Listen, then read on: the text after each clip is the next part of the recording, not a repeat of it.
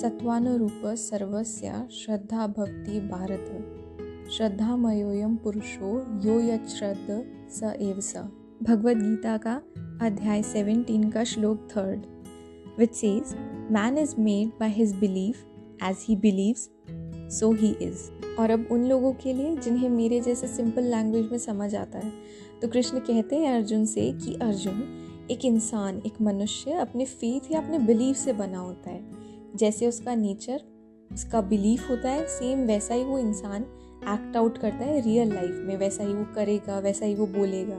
Hello and welcome मेरा नाम है उपासना और शो का नाम है टॉक ऑफ़ द फोक्स तो यार I was recently reading Gita and जैसे ही मैंने ये श्लोक पढ़ा एंड समझा तो uh, मेरे साथ एक के बाद एक कोइंसिडेंट्स हुए और मैंने सोचा कि क्यों ना इस बारे में आपसे बात की जाए। मतलब होता है ना यार कभी कभी ऐसा कि लगता है, शायद कुछ यू नो एक के बाद एक साइन मिल रहे हैं यूनिवर्स से या पता नहीं क्या। So that happen with me so from here came the idea of this episode जिसका टाइटल मैंने रखा human neither god nor demon इंसान ना ही भगवान है, ना ही दाना। तो फिर ऐसा क्यों है कि हम किसी इंसान को कभी भगवान का दर्जा दे देते हैं तो कभी किसी को दानव बोल देते हैं? ट्रस्ट मी, जितना इजी क्वेश्चन लग रहा है ना और जितना इजी इसका आंसर लग रहा है, उतना है नहीं। तो आज अपन अपने ही बारे में बात करेंगे और बात करेंगे एक ऐसे टॉपिक पे जो डेफिनेटली बहुत सारे लड़कों को जानना होगा and that is why do girls prefer bad boys तो यार I was digging deep into human and good and bad and this word came कि हु इज़ द विलन या definitely the bad guy of the story लेकिन villain को villain बनाता क्या है? And ऐसा क्यों होता है कि कभी कभी हम खुद विलन से सिंपथाइज करने लग जाते हैं? जैसे ही दिमाग में ये थॉट आता है और हम विलन के लिए क्यूरियस होने लगते हैं we definitely think of Joker the most impactful villain of our time but क्यों? जोकर ही क्यों? Why not anyone else क्योंकि शायद इसलिए कि वो बहुत कन्विंसिंग है। But how if we are good and he is bad how is he even possible to convince us तो अगर अपन बात करें जोकर की तो जोकर को एक साइकोपैथ की तरह दिखाया गया है मूवी में। But according to biopsychology psychopath जो होते हैं, वो इस तरीके से बॉर्न होते हैं। लाइक like उनका जो बेसिक फियर जैसा इमोशन होता है, या तो वो कम या ना के बराबर उन्हें महसूस होता है बचपन से ही। बिकॉज़ उनकी ब्रेन का एक पार्ट लेस डेवलप होता है। But on the other side Joker अपनी लाइफ के ट्रॉमा से डील करता है एंड इट शोज़ कि जोकर किसी भी दूसरे इंसान की तरह है, क्योंकि अगर वो साइकोपैथ होता तो उसे लाइफ के ट्रोमैटिक इवेंट्स में फ़र्क भी नहीं पड़ता। एंड जोकर का एक डायलॉग है there is no difference between me and everyone else all it takes is one bad day movie के एंड सीन में लोग जोकर को सपोर्ट करने लगते हैं। और हम जोकर को सिंपथाइज करने लगते हैं क्योंकि वो हमें हमारे रिजेक्टेड और सप्रेस्ड इमोशंस को बाहर निकालना सिखाता है। एंड हमें हमारी डार्क शेडो से रूबरू कराता है। हम जितना हाइड करते हैं, जितना सप्रेस करते हैं, उतनी ही स्ट्रॉन्ग हमारी डार्क शेडो हो जाती है। एंड बिकॉज़ कहीं ना कहीं हमें ये बात पता होती है, इसलिए हम जोकर से कन्विंस हो जाते हैं। But here I would like to introduce a word balance क्या मतलब है इसका? यहाँ पे और किस बात का balance taking example of Don movie तो जब डॉन डील करने जाता है एंड सामने वाले से उसको धोखा मिलता है, वो फिर भी अपने कल्प्रेट को पकड़ लेता है। क्योंकि डॉन जैसा इंसान अपने डार्क शेडो को बहुत अच्छे से जानता है। और मैं इसी बैलेंस की बात कर रही हूँ। Now this is the beauty of being human हम ना तो आइडियल हैं और ना ही बुरे। Like the Chinese yin yang symbol we are free to choose okay so अब मुझे चूज़ करने से एक बात याद आई, जो मुझे काफ़ी लोगों ने पूछी और कुछ लोगों से मेरा इस बात पे डिस्कशन भी हुआ। और सवाल ये है कि क्यों लड़कियाँ अक्सर बैड बॉयज़ को चुनती हैं? So if you are talking about bad boys तो वी शुड नो कि बैड बॉय क्या होता है, उसकी क्या क्वालिटीज़ होती हैं, ऐसा क्या है जो उसे बैड बॉय बनाता है? बेसिकली बैड बॉयज़ को अग्रेसिव और रिस्क एक्टिविटी में इन्वॉल्व दिखाया जाता है उन्हें मिस्टीरियस दिखाया जाता है बहुत अनप्रडिक्टेबल होते हैं।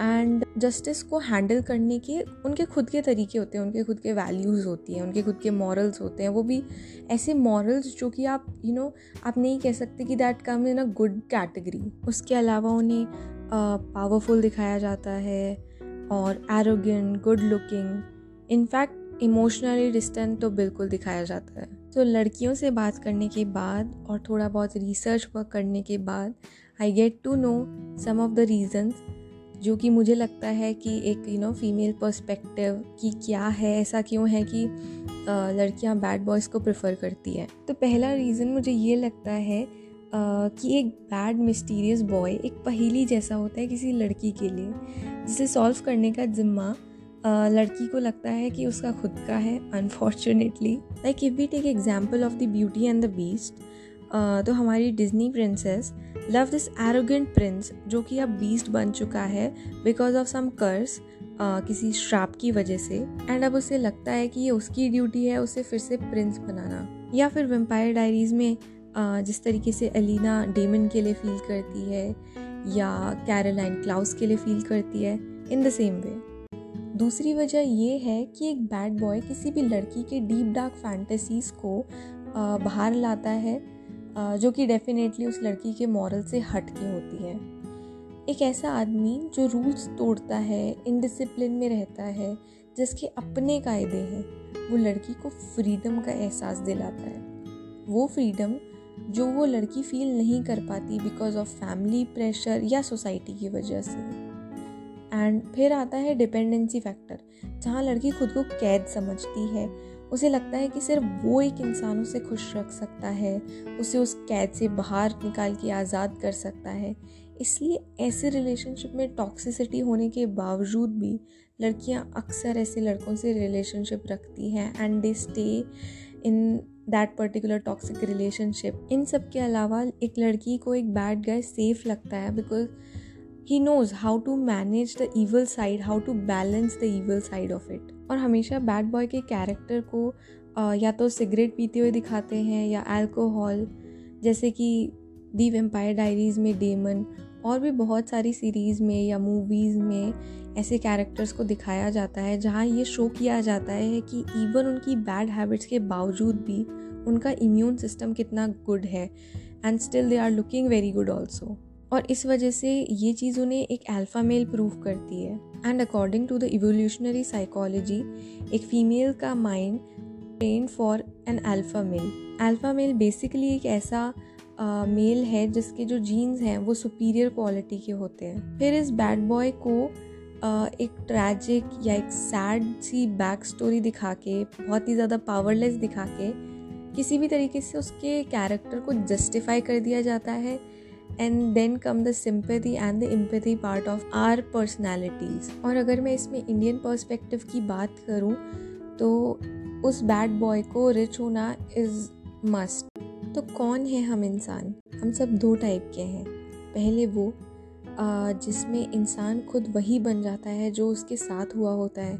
दूसरा वो जो बैठ के, सोच के ये चुनता है कि उसे क्या बनना है, कि उसके साथ जो हुआ वो या फिर कुछ ऐसा जो शायद दुनिया को जिसकी ज़रूरत है। जैसा कि अगर अपन बात करें सैल्वेटोर ब्रदर्स की, जो कि टीवीडी में स्टेफिन और डीमन दोनों एक ऐसे घर में पैदा होते हैं, जहाँ पे उनके पापा बहुत ज़्यादा क्रूअल होते हैं, बहुत ज़्यादा रूड होते हैं। फिर बड़े होने के बाद वो दोनों एक ही लड़की से प्यार करते हैं, जो कि उन दोनों को टू टाइमिंग कर रही होती है। इट्स अ वेम्पायर स्टोरी और फिर उसके बाद में बहुत सालों बाद में लाइक हंड्रेड ईयर्स समथिंग उसके बाद में स्टेफिन जो होता है वो वो चूज़ करता है वो एक अच्छा इंसान बनने के लिए चूज़ करता है। He is the good brother बल्कि डेमन इम्पल्सिव और uh, हमेशा रैशनल होता है। And he became the consequence of what happen to him और मुझे पर्सनली ऐसा लगता है कि बदला लेना is not a hero quality it is a villain tendency like Lucifer also known as Satan जो कि फ़र्स्ट फॉलन आर्क एंजल था